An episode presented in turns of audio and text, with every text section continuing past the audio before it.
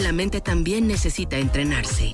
Una mente sana te lleva a lograr tus objetivos. La psicóloga especialista en deportistas de alto rendimiento nos da interesantes tips para entrenar la mente.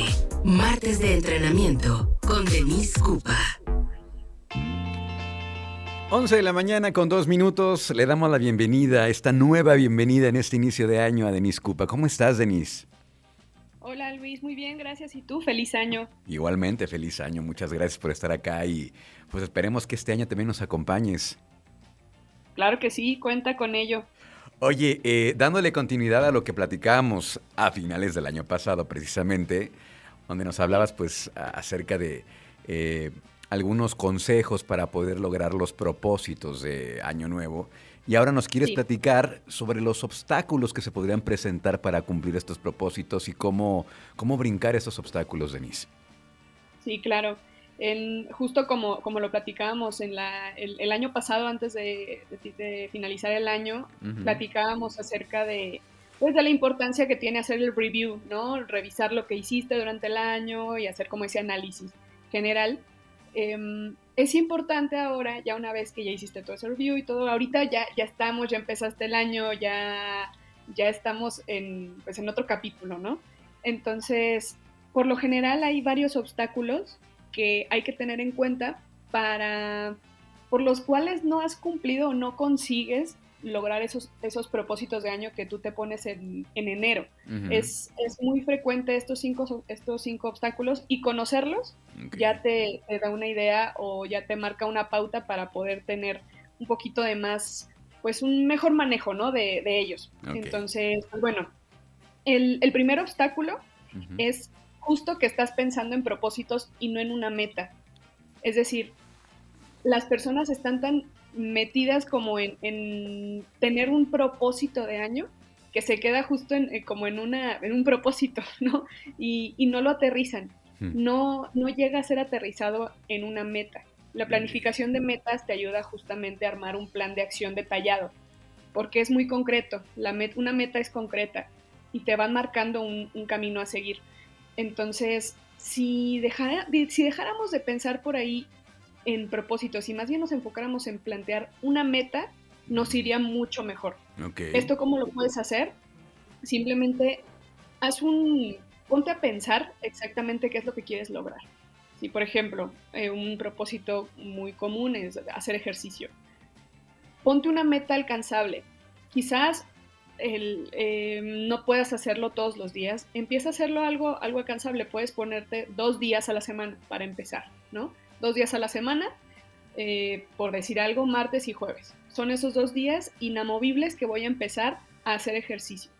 ¿sí? Pero que tú te empieces a marcar una meta alcanzable y, que también sea un reto, ¿no? si, pasamos del no hacer nada a hacer dos días a la semana, bueno, eso ajá, implica un, reto particular y que no significa que te vas a quedar ahí.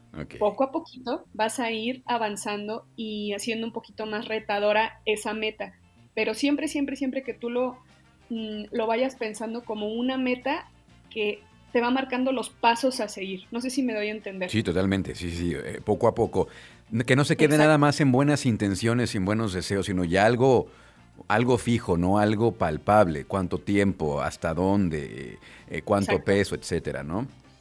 Sí, sí, sí. Siempre intentar cuantificar. Cuantificarlo em, te ayuda mucho para ver y medir si lo estás logrando o no.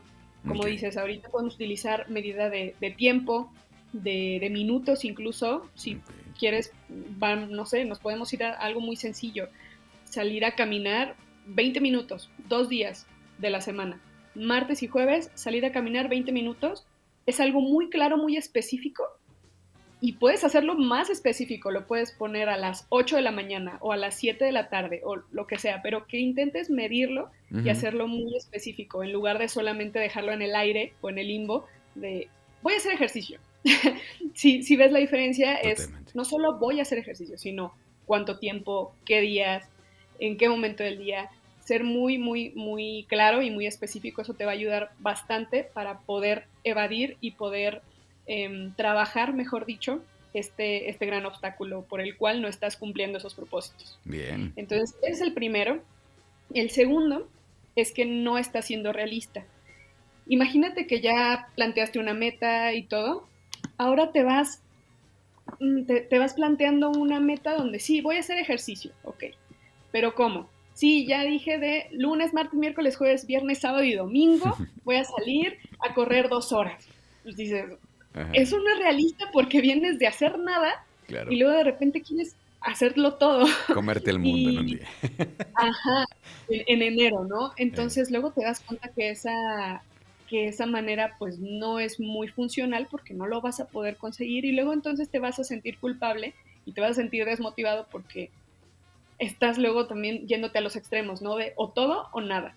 Y, y eso no es muy sano, no es muy saludable. Entonces siempre, siempre em, asegurarte de, estar siendo realista y, plantearte esa meta siempre, siempre siendo realista de acuerdo a tus recursos de tiempo, de recursos físicos incluso, eh, de todo tipo. Entonces, ese es el otro obstáculo que, por lo general también viene a afectarnos a la hora de cumplir nuestras metas de, nuevo año. Ok, sí, porque antes de ir al tercer obstáculo, e, es muy común, es muy común y, pasa a principio de año que te encuentras a la gente en el gimnasio que ya dice, ok, ya voy a ir, pero quieren hacer en el primer día todo lo que no hicieron tal vez en, toda su vida y luego acaban muy cansadas o cansados y dicen, eh, después no se pueden levantar al día siguiente, se quieren, quieren hacer pues todo lo que no hicieron en toda su vida, ¿no? Exactamente, se quieren comer el mundo, como, como lo dijiste hace un momento, y, a veces hasta puede llegar a, provocar alguna lesión,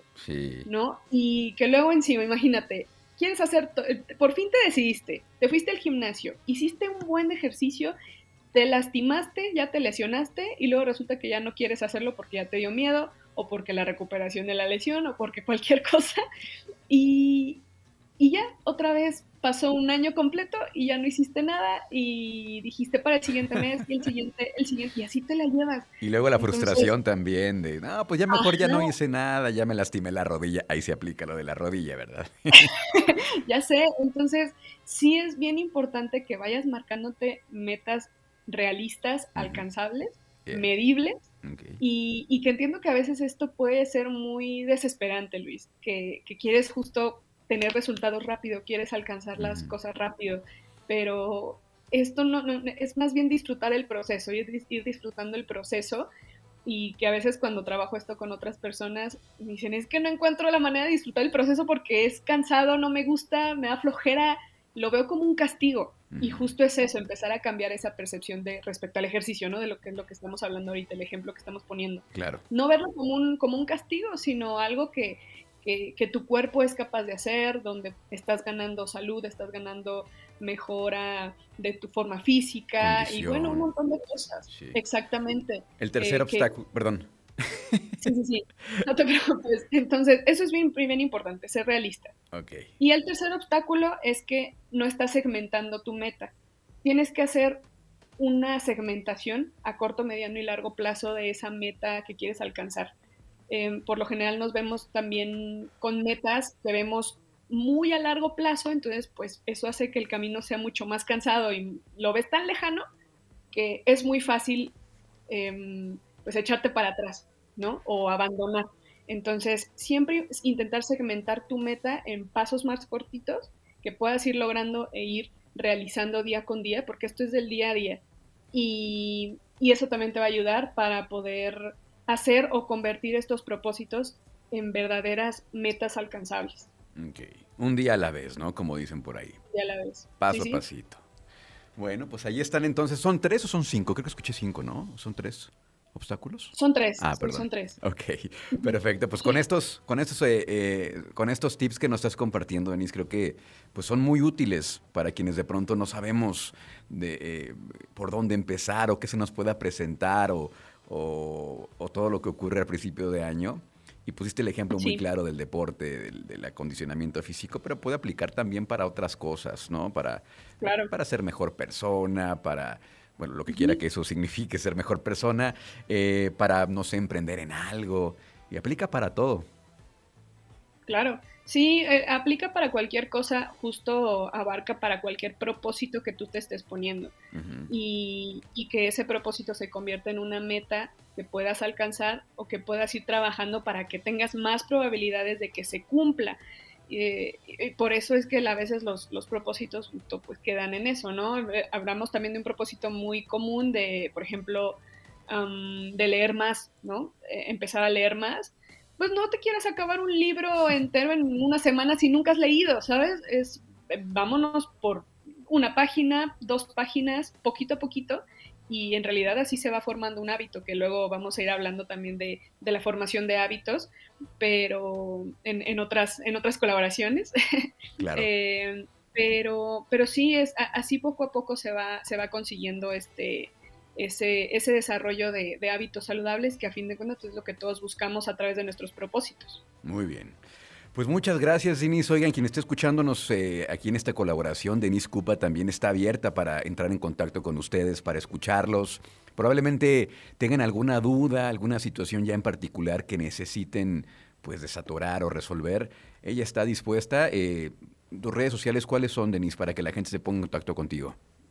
Claro que sí, Luis. Me pueden encontrar en Facebook como Denise Cupa y en Instagram como arroba Cupa. Perfecto. Y además, este, compartes contenido también en tus redes sociales, ¿no? En Instagram, por ejemplo, pones eh, ideas muy claras, tips, eh, pasos, etcétera, también. Sí, sí, sí, sí. Ahí constantemente estoy compartiéndoles información que me parece que es relevante para ustedes y que incluso en ocasiones recibo por ahí sugerencias de, contenido y es lo que vamos trabajando. Entonces sí, con mucho gusto por ahí podemos estar en contacto. Pues muchas gracias, Denis. Feliz año y, y acá nos escucharemos entonces la próxima semana. Igualmente, Luis, cuídate mucho, que estés muy bien. Gracias, Denis Cupa, nuestra psicóloga de cabecera aquí en Trion Live.